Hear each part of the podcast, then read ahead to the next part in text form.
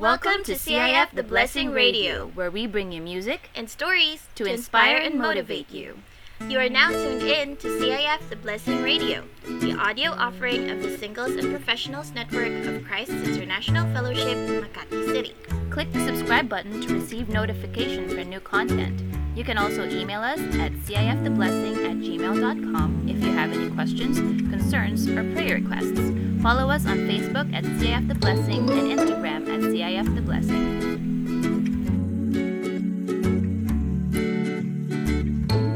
Hello there, listeners of CIF The Blessing Radio, and you are now tuned in here in The Blessed Talks. We are your hosts, Lawrence and Yari. Today, we have invited special guests to discuss something that has been ingrained in our minds since our childhood. And today we'll be talking about how we will be discovering, feeding, and growing our passion. So before we introduce our guests for today, uh, Yari, would you like to share to us about what your passion is? Hala, wala yata ako noon. Just kidding. Um, actually, hindi pa rin ako sure kung ano yung passion ko talaga. I mean, right now, I think I'm very passionate at teaching kasi yun yung palagi kong ginagawa. However, yung talagang gustong-gusto kong gawin, I'm still in the process of um, discovering it. So, maybe after ng blessed um, talks, ma-discover ko na talaga kung ano yung passion ko. What about you, Lawrence? Ano yung passion mo?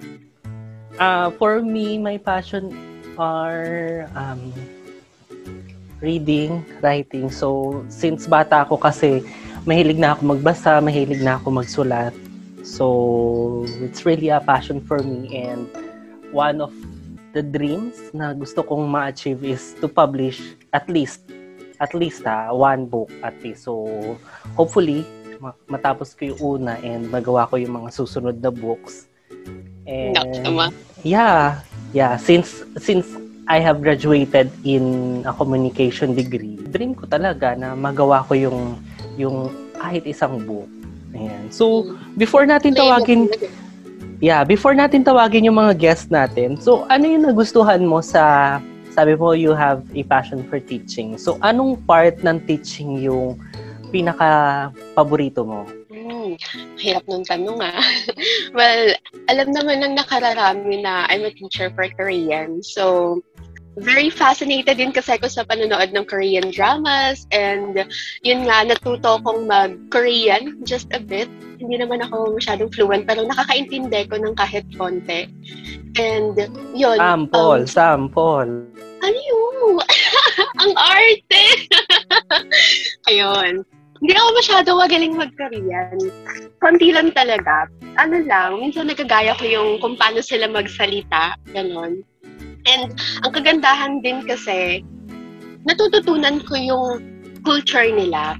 And may times na minsan na pagkakaiba ko sila, ganyan. And mas madali siya for me kasi iba nga yung culture natin and iba yung culture ng Korean. So, alam ko yung mga dapat at hindi ko dapat gawin while I'm teaching. So, yun yung isa sa mga pinakagusto ko habang nagtuturo ako. Uh, I'm learning then at the same time. Yes. Alright. So, now let's proceed now to our guest let me introduce our guest. So today we will be having two guests. And our first guest is well known for his killer dance moves and photography skills. Next, talagang mai in love ka kapag ka nakita mo yung dance moves neto eh. he is also a team leader, a youth cell leader, and a businessman. So let's all welcome ang poging-poging si Joseph Kinon Halwa. Yes. Hi, right.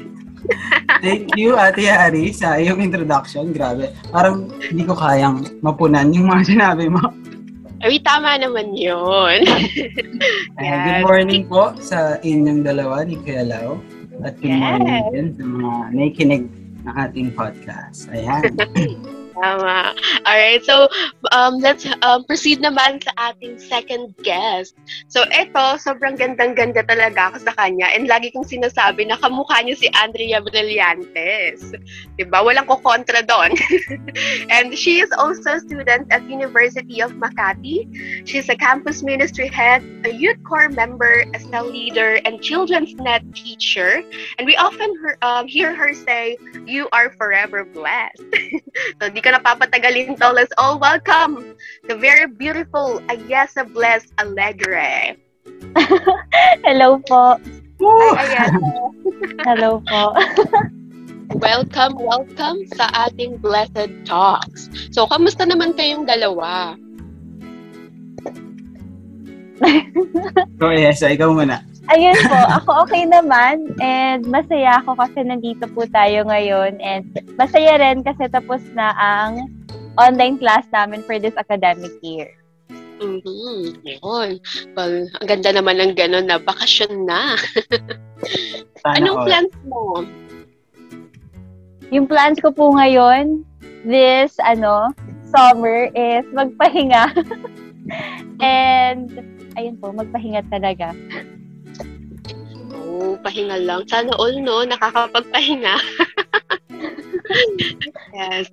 So, ikaw naman, Kinon. Kamusta ka naman? Um, ako eh, syempre, okay din. Um, ah ano ba? Ah, ayun, ah, hindi naman ganoon ka-busy sa trabaho. Kaya, medyo, ah, nakakapagpahinga din naman. Eh, ayun. Ayun lang. Sana all hindi busy sa work. Tama. Uh, very important talaga ang pahinga, di ba? Sabi nga dun sa event natin last time. Just relax and chill. diba? So, ano naman mga pinagkakaabalahan nyo lately? Lately po sa amin naman, sa akin, is hosting po sa school. Ayun yung mostly kong pagkakabalhan kasi nga closing ng semester namin. So, ang daming events. Kaya, medyo natutuyuan ako ng laway sa events namin. Pero, ayun po yung mga, ano ko, ginagawa sa school and mga, yan, ginagawa ko. And dito rin sa bahay, tinutulungan yung business ng aking Mother Earth. Kaya, po. Shoutout naman kay Ate Beck dyan, no? Yes, shout out. Nanas PH. Yes. Ikaw naman, Kinon, anong pinagkakaabalahan mo lately? Or Ah, lately, lately, yung mga ginagawa ko is ah, sa trabaho, ah, may mga trainings kami. Kasi may mga bago kami ng mga rules or mga bagong gi- ginagawa. So, kailangan matutunan namin agad. So, may mga training sa work. Tapos, ah, sa business naman, personal, ay, may mga business seminars na inaatinan, mga online, ganun, ganun, keme Ah, tapos, ah, personal din sa sa mga hilig kong gawin, ah, ayun, tuloy-tuloy pa rin sa ah, pag-aaral, pag, ah, pag, pag, ano, pagde-develop ng skills na meron ako. So, yun, yun yung mga ginagawa ko. Ito mga nakarap. Mm, wow! Napaka-passionate naman talaga na ito ni Kinon, no? so, since na-mention na rin ni Kinon yung about the skills and sa mga ginagawa niya, so, Ayesa and Kinon, ano yung mga bagay na sobrang passionate kayo?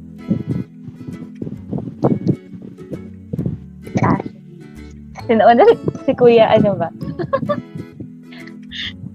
Sige, unahin na natin si Kinon kasi nauna si Ayesa kanina. Okay. Ayan, um, passionate, mga bagay ng passionate. Ako siguro, ah, kung sa mga hobbies, ah, mahilig akong, ay, alam naman ng marami na mahilig akong mag, mag-picture, ah, mag-video. Siyempre kasama na din doon yung mag-edit. So, more on creative stuff, yung mga hilig kong gawin. Tapos, siguro yung mga hindi ganun ka well-known sa ibang tao na hilig ko din, ah, mahilig din akong mag, mag-drawing. So, yun, pag pag wala talaga akong ginagawa or meron akong free time, yun, yun yung ginagawa ko, nagda-drawing din ako. So yun, yun yung mga hilig ko sa buhay. Yun yung siguro matatawag kong passions. Lang. drawing. Oh. Parang first time kong nalaman yun na alam ko lang mahilig kang mag um, sumayaw tapos yung sa mga photography eh, skills mo nga pati pala drawing. Ito lang yun, So, ikaw- talent lang. Next naman. Napaka-talented naman ng mga kasama natin ngayon. Oo naman, Kuya Lau. Yes, mana sa akin. Wow. Sana all be so, ikaw naman, Ayesa, ano naman yung mga ba? Ako po yung mga bagay na passionate ako is sa pagsasalita, public speaking, saka writing. Ayun po yung ano ko. Mga bet kong gawin. Yes. Ah, Lagi ko na, laging pumapasok kasi sa isip ko yung, ano, ni, yung line ni Ayesa na, What the Questers? Ay, yung, I am forever, I am Ayesa blessed and you are forever blessed. So, diba? Yes. So, naging trademark mo siya. Ibo-vlog na yan. Yun nga eh, Nakakamiss na po mag-vlog. Mm-mm, go. 'Di ba? Maganda na ma-discover natin at the young age din yung mga bagay na gustong-gusto nating gawin. Yeah. So speaking of writing, ano yung mga madalas mong sinusulat? Mga madalas ko po, Tula ba to? Short stories? ayun po, um, nung, el- nung elementary po kasi ako, parang merong mga contest sa school and dun ako na nag-start magsulat. Pero hili ko pong magsulat ng stories and kapag may essay, alam mo, may 3,000 word essay sa school, hindi ako na, parang nasa, nasa-challenge ako, of course, pero isa yun sa mga natitril ako gawin and gusto kong gawin. So, more on essays po dahil nga sa school and kapag may time ako, weird ba siya? Pero kapag stress po ako, nagsusulat ako ng letter na parang ini-introduce ko yung sarili ko sa ibang tao through writing. Ayun. Magkakasundo kayo ni Lawrence niyan. Parehas ng hilig. Yes. Ikaw naman, Kinon, um, na-mention mo rin nga kanina na mahilig ka mag-drawing, di ba? So, ano yung mga dinodraw mo or dinodrawing mo? Ayun. Um, wala pagkabata kasi, ah, mahilig na ako sa comics, sa mga superhero. So ayun, yun yung hilig kong i-drawing mga mga ano mga superhero, mga ganyan, mga anime. So, yun yung mga siguro yun yung masasabi kong forte ng dinadrawing ko. Puro ah, hindi hindi katulad ng iba na may realistic or etc. So yun, sa akin is ano lang, very simple lang. Ah, anime, superheroes lang, mga ganun, mga cartoons. Uh, very nice naman, Kinon. Patingin naman ako ng sample next time. Sige ate, sure, wala problema. Next. Naku, gusto mo lang magpa-drawing yari. Ay, hindi. hindi. Gusto ko lang talagang makita. Yung May ano picture ko. niya ngayon dito. Hindi, Sige. magpapa-drawing yan si Yari. Tapos magpapagawa siya ng tula kay Ayesa. Bakit naman ako binubuking Loris? Naingit ka sa dun sa drawing mo dyan sa office. Tama. Sige, para hindi na magtampo si Lawrence, kami dalawa na daw. Tapos gagawa ng tula si Ayesa about sa Blessed Talks. Okay na? Ay, tama lang. Tama. So, yung mga skills nyo and yung mga bagay na sobrang gustong-gusto nyong gawin, paano nyo na-discover yun? Ayun, Ako po, ah, ano, sige. sige, sige yan, gawin. Nandis ako, ako po na-discover ko siya nung ano, elementary ako. Kasi, ayun nga, maraming contest sa school and in section 1, kailangan kumukuha ng mga candidates doon. So, kinakapa, eh, makapal yung mukha ko. so, so mas, ang dami ko sinalihan as in sa balagtasan, essay writing contest, storytelling, sa mga pageants. So, ayun yung, even sa Girl Scout, it, funny story na sa Girl Scout or Boy Scout, diba pag may graduation sa elementary, may mga nagko-command na mga gir- ng Boy Scout. And dahil nga sa ano, dahil ayun nga, dahil medyo makapal yung mukha ko, sumali ako sa audition na magko-command sa graduate, gan mga graduating. so, ang nangyari, first time, may, nag, may nag-command na Girl Scout sa graduation ng school namin. And ako yun. Kasi may No. lalaki yung kalaban. So, mas nilakasan ko yung boses ko sa kanya. So, ayun. Nalaman ko na, ah, mahilig ako magsalita at saka magsulat. Ayun po. Sample naman dyan, paano yung pag-command? Nakakahiya. Command naman. Command! Ganun ba? Pero ilang taon ka nun, Ayesa? Around mga, nag-start po ako mga 11 years old or 10 years old. Mga ganun. Mga grade 5, ganun. Grade 4, grade 5. Hmm, sobrang bata pa. Ikaw naman, Kinon. kailan mo na-discover yung mga ganyang bagay na gusto mo talagang gawin? Ayun, ah ako, ayun yan, sabi ko yung pagdodrawing is nung bata pa lang ako na-discover ko na siya. Kasi yung family ko din is supportive. So, ina, pinapasok nila kami sa mga pag summer, pag walang pasok, may mga schools na may may, may mga ganong ah, workshop about drawing. Yun, sinasali nila kami doon. And yun, yun doon ko na-discover or doon ko mas na-develop yung hilig at yung ah, skill ko dun sa pagdodrawing. And when it comes naman sa uh, pagpipicture, uh, ano siya eh, kabaliktaran naman siya. Kasi late, sobrang late ko na na-discover yung hilig ko sa pagpipicture. Parang graduate na ako ng college. So, ayun, uh, matanda na ako nung na- na-discover ko yung hilig ko or yung interest ko sa pagpipicture. So, ayun, after college, dun ako parang nagkaroon ng interest sa mundo ng photography at videography. Wow, sa mundo. Ayun lang. Ano, paano mo nasabi na ano, ay gusto ko to, gusto ko tong ginagawa ko to. Um, kasi siguro that time parang ah, nagiging sobrang madali na lang yung yung access sa pagpipicture kasi sa lahat ng ah, smartphones is ano na, nag-level up na talaga yung mga camera ng mga phones that time. So yun, bilang meron naman akong smartphone, so doon ako nag-start. And ah ayun, yun naging starting point ko sa sa camera ko sa cellphone. So, yun, ah Ah, hindi lang kasi parang ah, parang hindi lang ako naging ano, eh, parang hindi lang basic yung ginagawa ko. Parang mas dinidiscover ko pa siya. Kahit sa phone lang, kung ano pa yung pwede kong ma- makunan gamit itong phone. So parang ganun. Tapos hanggang sa na-introduce, na-introduce ako sa DSLR. Ayun. Ah, ang, ang, ang kwento, may kwento din nga yun eh. Kasi ah, nung na, na, napunta ako sa church, ah, yun, ah, nag-start na ako magkaroon ng interest dun sa photography. Tapos, ako, tapos yun, ah, na-invite, wala pa akong ministry nun, parang inaano pa lang kung saan ako papasok ng ministry. Tapos, parang na, na nayaya akong mag ah, photog nga sa, sa multimedia. Tapos sabi, tapos tinanong ako nung ah, leader that time nung photog na, marunong ka ba gumamit ng DSLR? Tapos ako, bilang hindi ako marunong gumamit, pero gusto kong matuto, tapos bida-bida lang din ako. Sabi ko, oh, marunong ako niyan. So parang Wednesday ata yun. Tapos Sunday, parang ako na yung pagpipicture rin sa Sunday service.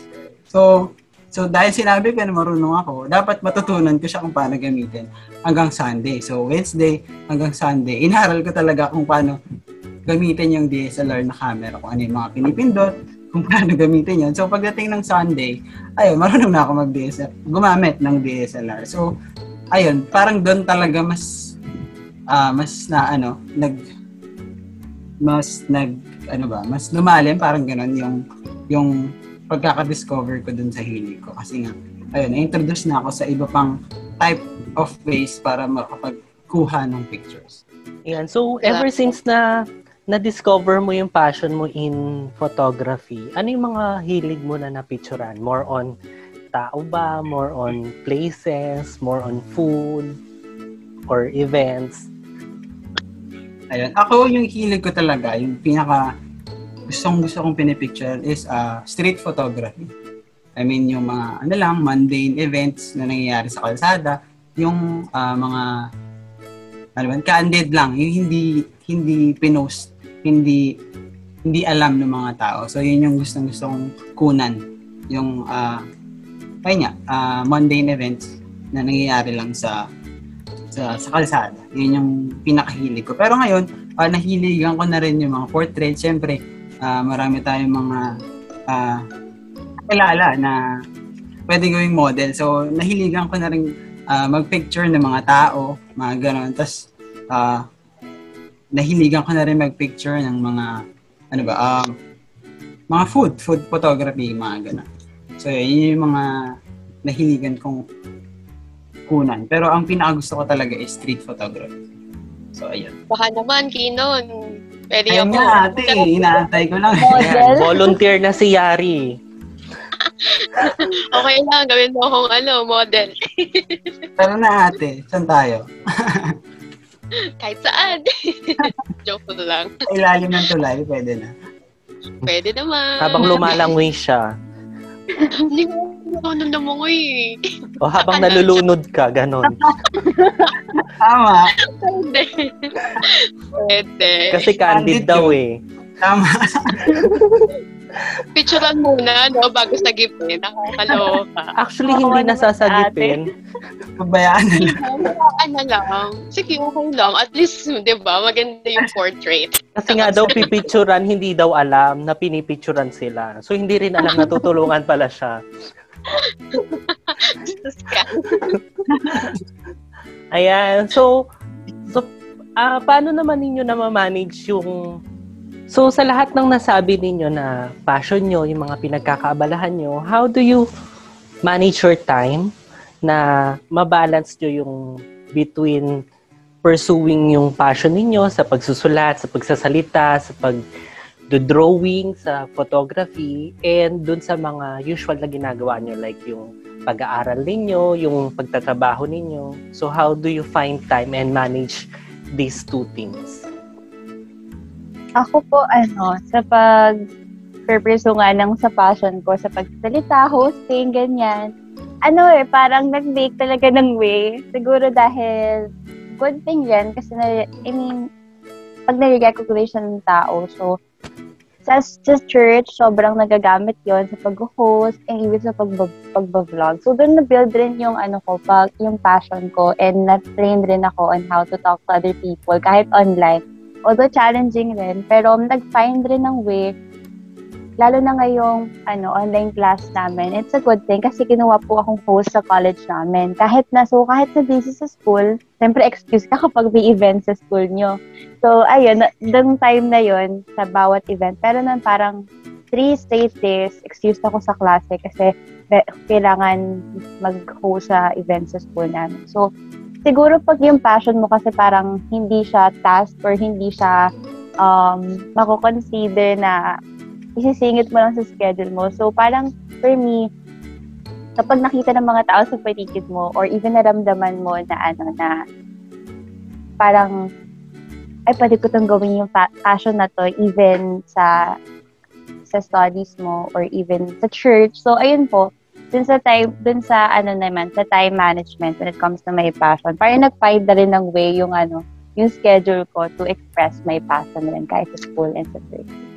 Ayun. Um, ako naman, um, siguro na manage ko yung um, yung time ko sa pagtatrabaho at pag develop ng passion ko. Siguro, um, um, ano, by ini-schedule ko yung mga ginagawa ko araw-araw. Kasi nga, bukod sa may work ako, yung day job, So, yung, kung ano yung matitirang oras after ng trabaho, ay ini-schedule ko talaga siya sa mga sa mga hilig kong gawin or sa mga iba pang responsibilities na meron ko for the rest of the day. So, ayun, nilalagyan ko siya ng time kung ilang oras ko lang dapat matapos itong ganitong specific na task or yung ganito. So, para mas organized at mas um, magawa ko talaga lahat ng gusto kong gawin pa. Kasi nga, ayun, gaya nga nung sinabi din ni Ayesa na hindi siya nagiging task kumbaga kahit pagod ka na from work or pagod ka na sa buhay in general, uh, ano, excited ka pa rin gawin kasi ito yung nagbibigay sa'yo ng energy na ayun, binibigyan ka nga ng energy kasi nga gusto mo yung ginagawa mo. So, ayun, for me, ayun, ini-schedule ko yung uh, yung mga gagawin ko pa para talagang mas ma-manage ko yung oras para magawa ko lahat ng dapat. So, ayun, ayun yung ginagawa ko. Grabe, no? Puti yung kay Ayesa, talagang blessing na nag-make way. Kasi nagagamit niya habang nag-aaral siya. Kasi kinuha siya as one of the hosts, di ba? Tapos na gagamit niya rin sa church. So, it's a good thing. And yung kay Kino naman, well, I feel you. Kasi ang hirap nga naman na i-pursue mo yung passion mo, yung mga bagay na gustong-gusto mong ginagawa while you are working. Kasi sobrang hirap niya. And uh, minsan pag kahit na may free time tayo para mas gusto na lang natin na matulog, ganon, pahinga, di ba? Eh, so, since um, na-mention nyo nga yung mga ganyang bagay, meron ba kayong mga challenges or struggle habang pinupursu nyo or ginagawa nyo yung mga mga bagay na sobrang gusto nyong gawin? Ako po siguro, struggle is mahirap sa online online makipag-interact. Kasi gusto ko, nakikita ko yung mga mukha ng kausap ko kahit lalo na lang mag-MC sa church. Ah, nakikita ko lang yung ilaw tapos malabo pa mata ko. So, wala talaga ako nakikita mga ano, para i-interact ako. And even sa school, online mo lang sila makikita. So, parang camera lang talaga yung kausap mo. And parang at some point, syempre madidown ka kasi may kausap pa ba ako dito? Naka-off yung cam nila, yung may ganong point. Pero ayun nga, parang na-workout pa rin naman kasi siya and nakakatuwa kasi nga may co-host ako kapag nag-host ako.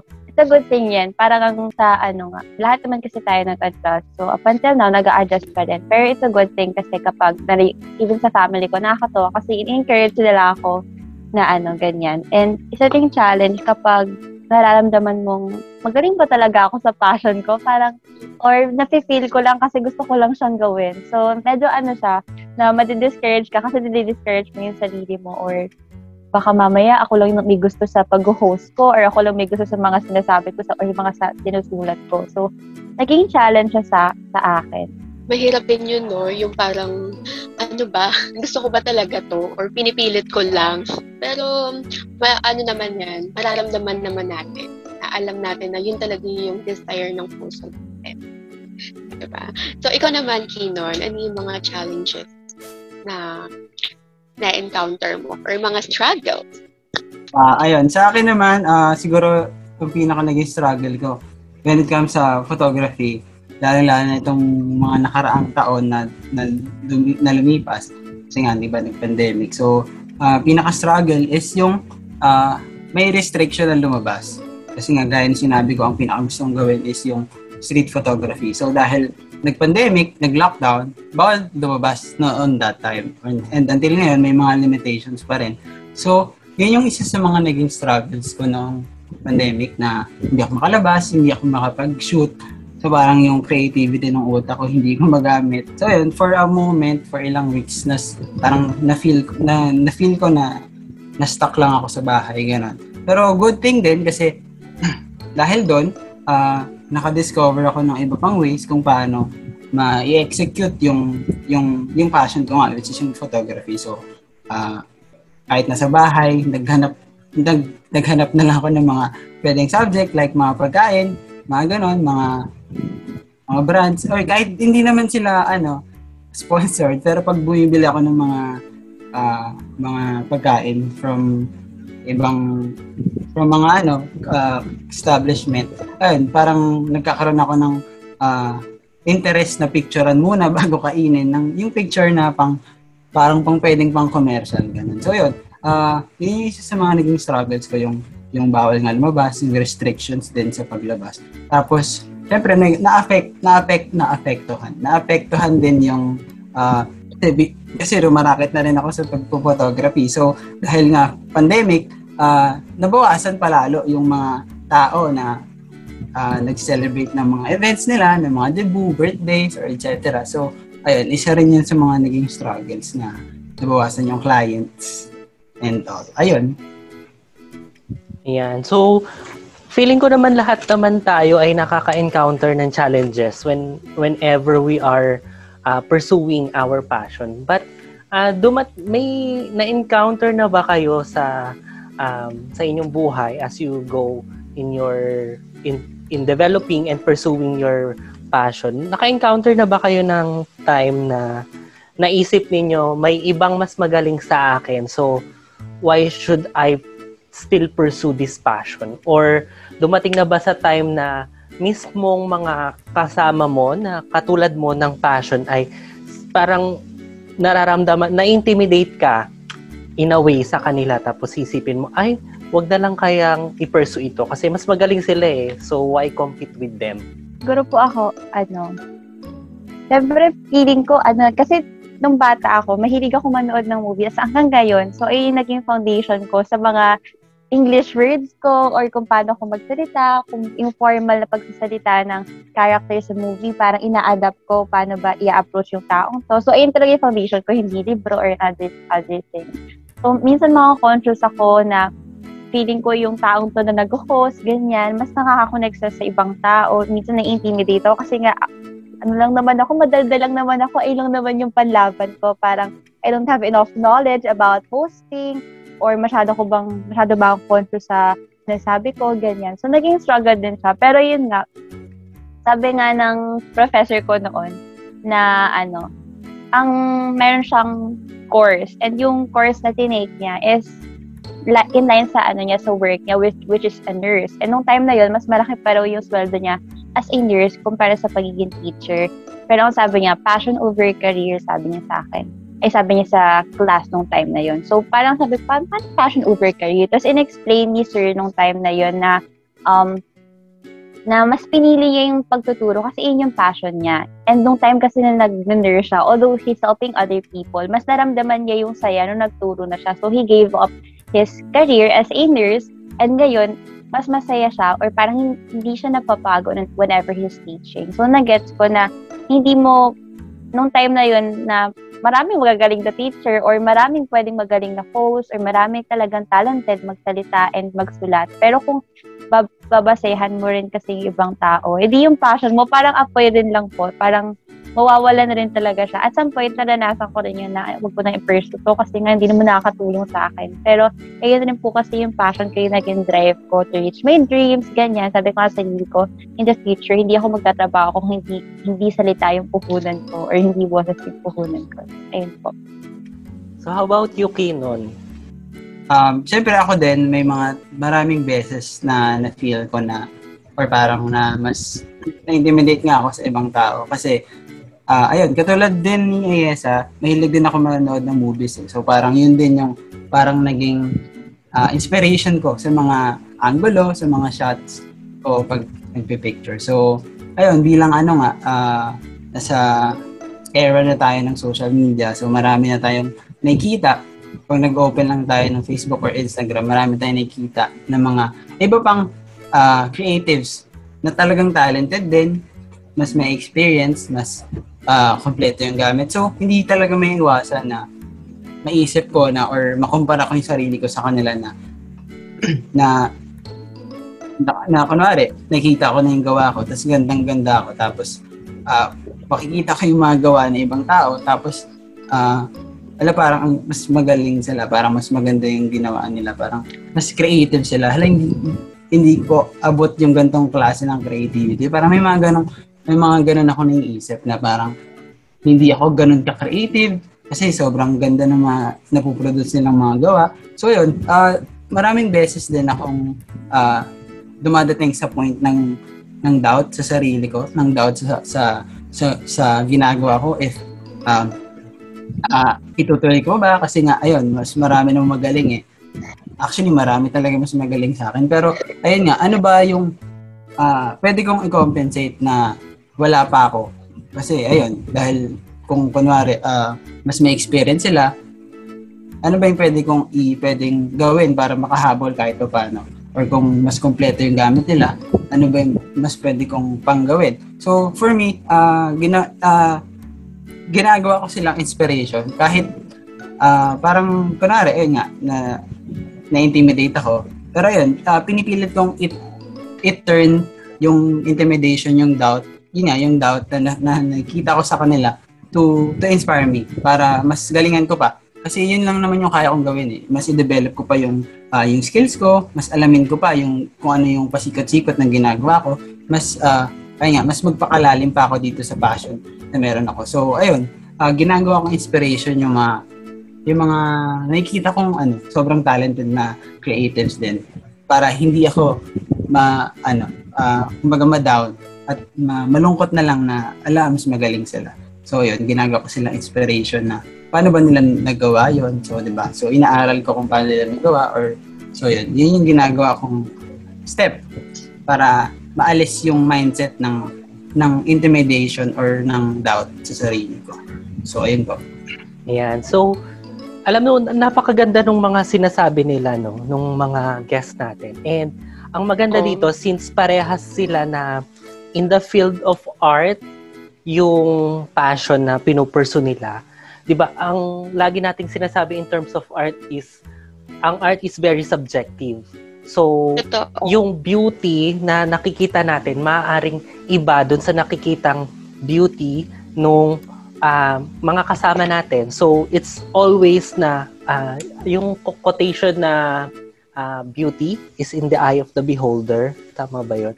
Ayun. So, magkakaiba tayo ng paano natin i on how we perceive art and how we perceive beauty. So, ikaw naman, Yari, uh, since sabi mo kanina, di ba, ang passion mo is teaching. And in your case, it's teaching uh, Korean students. So, have you ever encountered those challenges din? Yung na-intimidate ka since hindi ka ganun kagaling in terms of something? Yeah. Um, honestly, most of the time, talagang super nai-insecure ako. And uh, sobrang naging doubtful din ako sa sarili ko. Kasi, syempre, kahit na ang ko nang nagtuturo, parang feeling ko, hindi ako nag improve Pero, kasi yun yung tingin ko sa sarili ko. Pero yung ibang tao, iba yung tingin nila. Parang para sa kanila, iba na yung, iba na ako ngayon sa kung ano ako before. Pero, syempre, di ba, parang nakulong kasi ako dun sa thought na hindi ako magaling. Parang, I'm just doing this para lang matapos na yung trabaho ko. Ganon. Yun yung mindset ko kasi before. And ito nga, lately, nag-reflect talaga ako kasi I was very doubtful and insecure about myself na iniisip ko, may ibang ang tao na mas magaling sa akin, mas maganda yung pronunciation nila, magaling sila sa grammar. Ako parang feeling ko basic lang yung alam ko. Pero may iba-iba kasi tayong ano, strengths. So yung sa akin kasi, um, like kagaya nung kay Kinon, ginagawa ko siyang inspiration para mas mapabuti ko pa yung sarili ko. Parang I'm doing this not for the sake of other people, pero ginagawa ko siya para sa akin. So I want to make myself proud. I want God to be proud of me. And yun nga yung lagi din sinasabi ni Ate Cookie na kay Lord tayo kukuha ng confidence and hindi sa ibang tao or hindi rin sa sarili natin.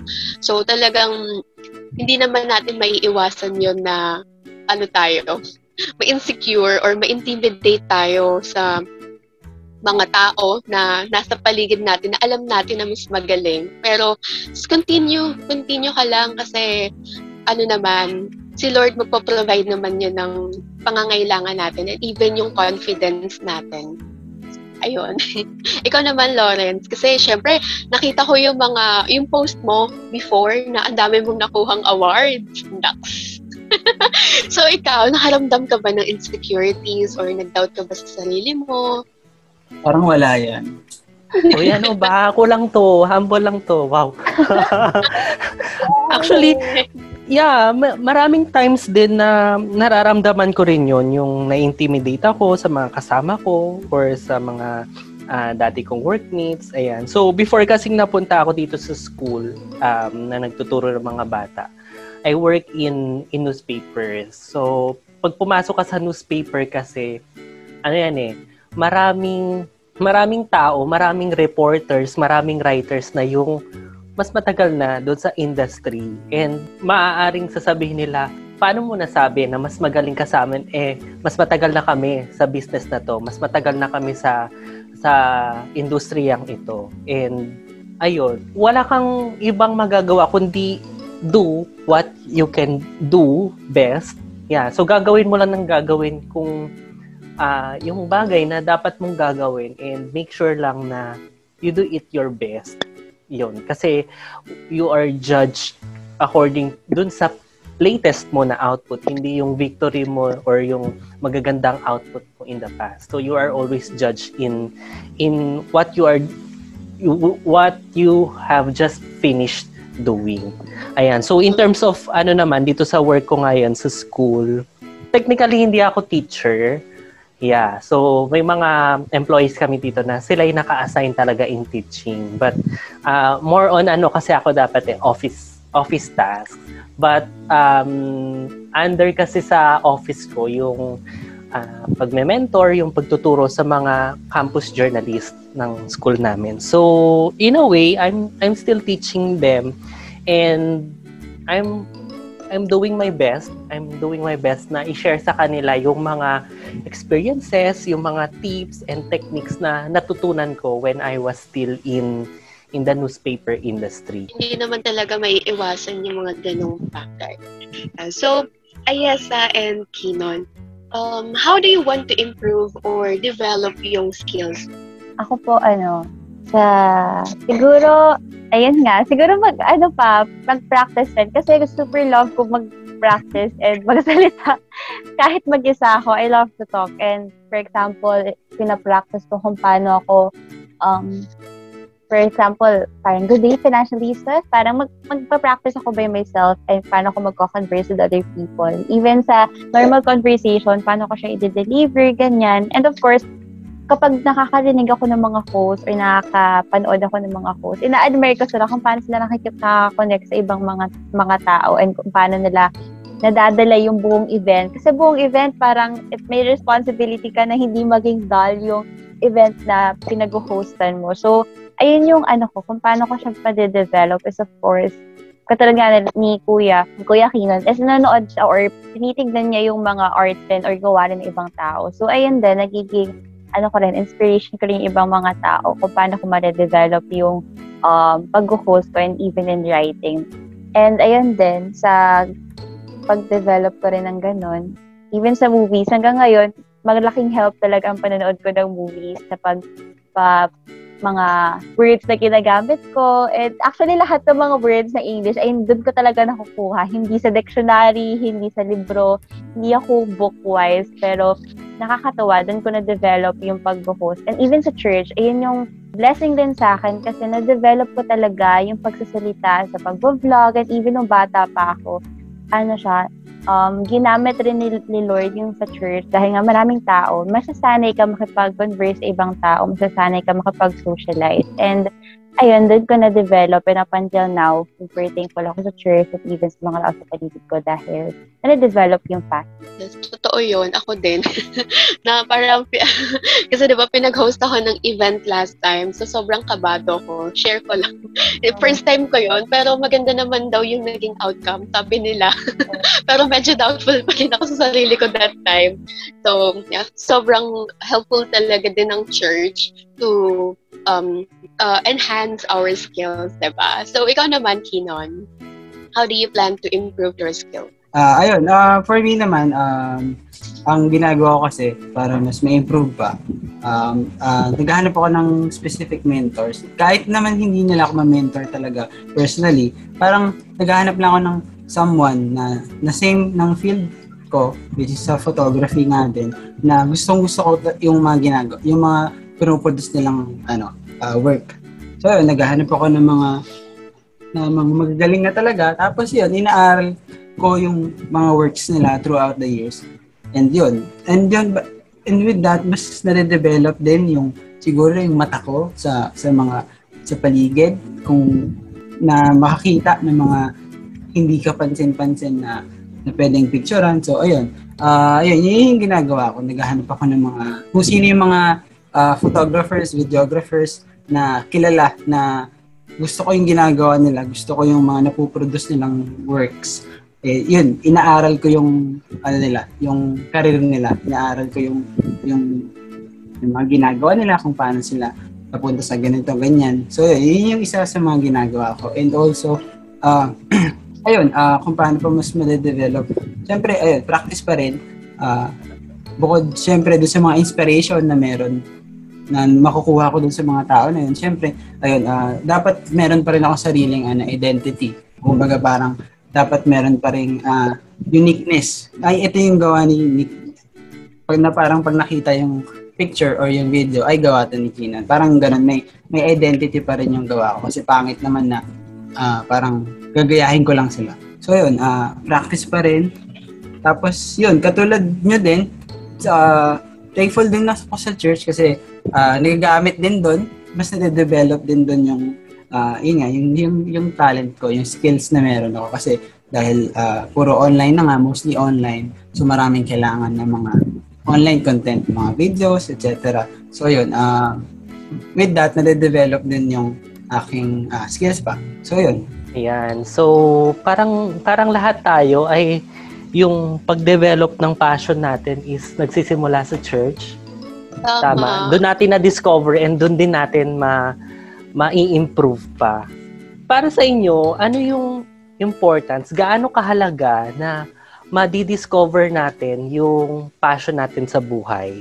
Ako po, ano, pala, ma- may malaki siyang, ano eh, um, ayun, may, may importance talaga siya sa buhay mo. Kasi nga, parang kung ako, for me, kung wala kang passion sa buhay, gigising ka sa umaga na, "Ay, bakit, bakit nga, bakit nga ba ako gumising sa umaga? Ano ba yung kailangan kong gawin? So, parang ayun pa yung, yung passion ko for me, yung, dri- yung magiging drive mo to reach your dreams and to have goals in your life. And yun nga, yung passion ko, yung parang, ayun yung kahit nakakapagod siya at some point to talk and to write, pamaya ma-drain ka.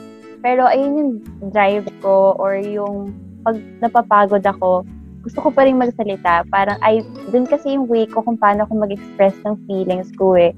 And yung kay Kuya Kinan, yung pag sa photography niya, and sa mga passion natin as a person, ayun yung parang pahinga natin, even if it's tiring at some point. Pero, ayun nga, having a passion or pagiging passionate ka in something, ayun yung parang pagiging, ano mo, parang pangahawakan mo to be happy and yung mag-lead sa'yo to have a, ano, parang productive life and happy life.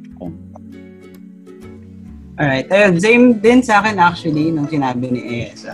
Ah, importante, napaka-importante na ma- ma-discover natin yung passion natin kasi ano eh, ah, kapag ginagawa natin yung passion na yun, ah, it makes us feel good. And yun nga, nagkakaroon tayo ng ah, excitement sa buhay, nagkakaroon tayo ng energy, na-energize tayo ng every time na ginagawa natin yun. And ayun, ah, ayun, by doing yung passion natin, uh, eventually it will lead us to success kasi ayun nga, gusto natin yung ginagawa natin, hindi siya nagiging burden and uh, masaya lang tayo. So, inevitable na na magiging successful tayo dun kasi masaya tayo dun sa ginagawa natin. So, napaka-importante niya sa buhay kasi eh, yun nga, yun yung nagbibigay sa atin ng reason na pumangon sa umaga, na magpatuloy kahit mahirap, na para bang pag naalala mo na ay mag-aano pa ako mamaya, magpa-practice pa ako mamaya. Parang na-excite ka nang umuwi.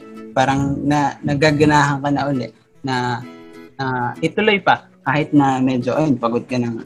So ayun, importante siya kasi ayun, ah parang yun yung mag-set sa atin din apart sa mga tao eh. Kasi ayun, mayroon kang bagay na gustong gawin at alam mo na magaling ka doon. So parang ayun, importante siya sa atin.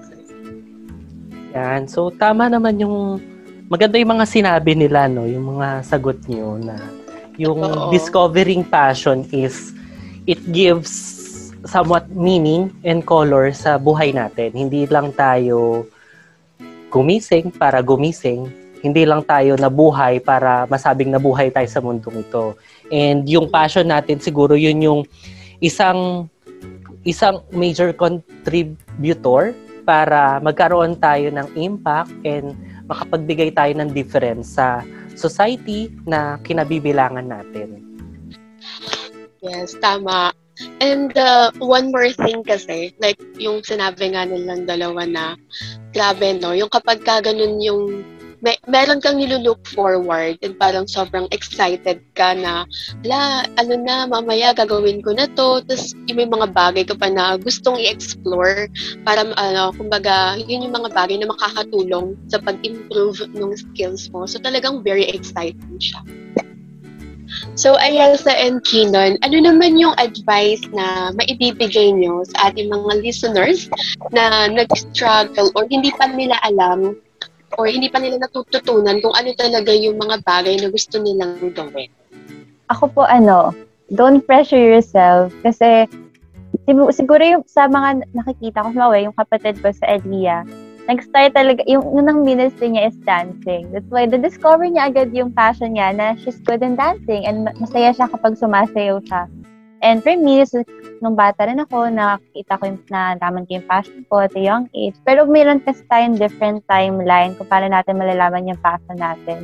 And marami talagang mga stories even sa Facebook or sa TikTok or anything sa social media na yung life nila even si Oprah hindi nag hindi sa parang yung success or even yung passion mo hindi mo yun makukuha agad-agad pag makapanganak mo or kapag meron ka ng malay sa mundo. Pero bibigayin sa iyo rin ni Lord or ma- madidiscover mo yun even sa hardships mo sa buhay. Kung saan ka ano kung saan ka nakakahinga. Parang ganun kasi yung sa passion care for me. Kapag every time I'm hosting kahit na nakakatayo siya ng laway or even if, if I'm writing kahit minsan nakaka-drain siya mararamdaman mo na dun ka nakakahinga dun mo na-express yung um, sarili mo so for me yung advice ko is don't pressure yourself and kung alam mong in the future na may bagay ka na kinakasaya mo, parang it's your passion already and ano na meron tayong different timeline. It's not a race and yung passion mo darating yan sa tamang panahon. Depende sa buhay mo. So, at 30 years old, dun mo lang malalaman yung passion mo or what or 13 or 7, different timeline yun talaga. But nonetheless, yung passion mo pa rin, yung ano, um, hindi ka pinapressure niyan. And pag dumating yan sa'yo, of course, papasayahin ka talaga ng passion mo even if it's tiring. Ayun. Yun. And ikaw naman, Kinon, ano yung advice na mabibigay mo sa ating mga listeners? Ayun. Um, for me naman, pag sinabi kasing passion, parang na-incorporate natin na dapat grande, dapat bongga yung passion na meron tayo. Pero, ayun nga, at, at marami din na sa mga kabataan ngayon na kapag wala pang passion, parang napipressure na, ay dapat may passion na ako, ganito, ganyan. Kasi yung favorite kong artist, ano, yung, yung, mga, yung mga tao sa social media, parang lahat sila may passion na, lahat ginagawa na yung gusto nila. So, napipressure yung mga tao na parang dapat may passion na. Kasi parang uh, kinoconsider natin yung passion na, na ano eh, as something na dapat meron na agad tayo, na dapat alam na natin agad. So, yun nga, katulad din ng sinabi ni uh, Ayasa na uh, kung wala pa, or hindi pa natin talaga na-discover, or hindi pa natin alam kung ano yung passion natin sa buhay. Ayun, chill lang. Wala namang ano eh. Uh, wala namang uh, countdown na dapat mak- ma- makuha na natin yung passion natin in in two years time, di ba? Wala naman eh. So, relax lang tayo. Pero, ayun nga, hindi, wag din natin tignan yung passion as something na, uh, na, na, na palaging malaki, na palaging bongga, na palaging grande dapat. Kasi minsan, yung passion is ano eh, uh, minsan, yun yung mga small things sa buhay natin na hindi na natin napapansin. Pero yun pala yung nagpapasaya sa atin. So, kung ano ba yung uh, nagbibigay ng excitement sa'yo sa buhay mo ngayon? Ano ba yung nagbibigay ng, uh, uh, ng energy sa'yo every time na ginagawa mo? Yun yung mga passion. Yun yung pwede natin makonsider as passion. Hindi naman siya palaging, uh, ay, passion kong maging artista, passion kong maging uh, sikat na uh, basketball player, mga ganun. Passion kong maging sikat na na na gamer, mga ganun. Kasi usually, ganun yung naging uh, na itatak sa mga sa atin, sa culture natin ngayon, eh, dapat yung passion mo is dapat uh, may malaking kinikita, dapat sisikat ka, ganun. So, uh, hindi naman yun yung talagang passion. Ang, ang passion is yung nagbibigay sa atin ng energy, nagbibigay sa atin ng excitement at nagbibigay sa atin ng saya. So, ano ba yun? So, tingnan natin yung buhay natin sa mga listeners natin dyan na nakikinig. Tingnan natin yung buhay natin. Ano ba yung mga bagay na ginagawa natin na binibigyan tayo ng mga bagay na yun. Na-excite tayo, na-energize tayo, at uh, na-enjoy lang natin gawin na walang pressure ng uh, ng ng social media at ng buhay. So yun, uh, wag natin i-pressure sarili natin at ayun, wag nating tingnan yung passion as ano, as something na grande at bongga lagi. So ayun, yun yung masasabi kong advice sa mga tao na uh, ayun, hindi pa nila na discover yung passion nila. Actually, totoo yung sinabi mo, Kino. Na minsan kasi, ano na eh, na-discover na natin yung passion natin. Parang ginagawa na natin siya. Pero mas nakafocus kasi dun, mas nakafocus kasi tayo dun sa ibang bagay na parang, kunyari, meron tayong kaibigan na magaling mag um, magaling siya sa photography. So, di ba, yung parang iniisip natin na, hala, parang gusto ko din yung ganyan. Pero meron tayong ibang bagay na mas magaling tayo dun eh. So, na, parang nabablind tayo sa idea na yung ibang tao, kasi parang tumitingin tayo sa ibang tao, hindi tayo tumitingin sa sarili mismo natin. Kaya kahit na minsan, andyan na yung passion natin, ayan na yung bagay na um, okay kang gawin, pero hindi mo siya nakikita kasi nakafocus tayo sa ibang tao. Diba?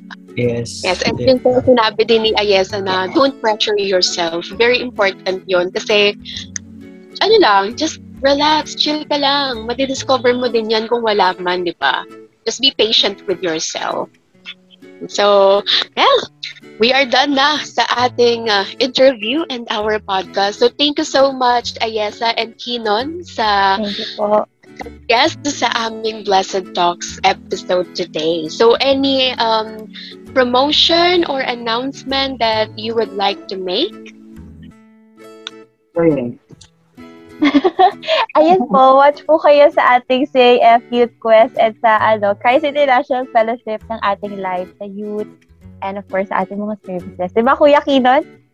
Yes, yes. Follow nyo yung mga pages natin. Yes. Ay, ikaw, Tama. Hina, wala kang may gusto, wala kang gustong i-promote or sabihin? Ah, sige. Ah, ngayon, um, ano ba? Parang parang pinilit mo siyang mag-promote ah. Siyempre, follow niyo si Kinon at Char. Yan. Pero nag-promote ng social media account, no? Akala mo sikat. Di na, di na, di na. um, sa mga hindi po nakakaalam, meron po akong business. And yung business po namin is Lollipop Chicken Corner. Yun po yung name. And yun, pwede niyo po siyang bisitahin sa aming uh, Facebook account at Instagram account. So, search na lang po yung Lollipop Chicken Corner. And yun, kung uh, nagustuhan nyo yung may kita nyo doon, pwede, pwede po kayong umorder. so, ayun lang po. Masarap siya, natikman ko na. Actually, ate. Ikaw yan, may iba ka pang gustong i-promote? Ayun po, um, yung business sa family namin, yan, yung Hermanas PH sa Shopee, makikita niyo po doon, Hermanas PH. Hermanas po, meaning ng friend. Ako po nakisip nun, kaya yun. I-follow niyo po sa Shopee. And sa ate, sa Facebook naman po namin, Queen Victoria's Closet. We're selling jewelries and kung ayun, different stuff. So, i-follow niyo po kami. Even sa Instagram, Queen Victoria's Closet. Wala bang hermanos for, for Hermanas. Nagawa sila para sa Kinon. dapat si Kuya Dinda naman yung mag-aano ng Pwede, hermano. pwede. Hermanos. Tara. Alright, so thank you sa inyong dalawa. Uh, you. and Kinon. Okay, so that's it for our podcast episode for today about discovering, feeding, and growing your passion. So, Yari, what's your takeaway from from today's episode? Well, Lawrence, ang dami kong natutunan kasi from a different perspective yun eh. Si Ayesa being a student and si Kinon uh, being an employee. So, iba-iba talaga yung passion natin and iba-iba yung mga bagay na kaya nating gawin. So, don't pressure yourself and just be patient with yourself kasi hindi naman agad-agad madidiscover mo yun or malalaman mo siya. And um, based din dun sa mga nasabi kanina, it's okay na kung feeling mo na pag-iiwanan ka or hindi ka magaling, um, take it as an inspiration. Kumbaga, ano siya, constructive criticism na gawin mo siya para sa sarili mo ay kumuha ka ng confidence kay Lord na hindi naman agad-agad may improve mo yon and just be patient. Yun. Yun yung takeaway ko for today's episode. And ikaw naman, Lauren, ano naman yung takeaway mo sa ating episode today? Sa akin, ang takeaway ko for today's episode is that uh, whenever we are pursuing our passion, whenever we uh, do and improve what we really love doing in our life is that yung greatest challenge na may encounter natin ay hindi natin makikita sa paligid natin, outside sa bahay, outside sa community natin, kundi yung greatest challenge ay yung sarili natin. So, kailangan meron kang drive, meron kang um, will na i-improve mo yung sarili mo whenever ah, kapag na-discover mo na yung iyong passion. So, hindi naman siya instantly mag-grow once you have discovered it. So, ikaw mismo dapat um, i-goal mo yung sarili mo na you find time to practice, develop this, and over time, mag improve ka. So, the greatest challenge will be yung willpower ng tao kung paano niya i-develop yung kanyang sariling. Tama. Bigyan ng jacket yan. Charot. Joke lang. Alright, so anyway, that's all for our um podcast, podcast episode. So, I hope na may natutunan po kayo and don't forget to comment down your takeaway sa ating episode ngayong araw. And we'll see you again sa ating next episode. So, have a blessed day, everyone! Bye! We are your host, Yari Bautista. And Lawrence Guzman, and this is The Blessed Talks. Dropping every fourth Saturday of the month. Have a good day and a blessed life.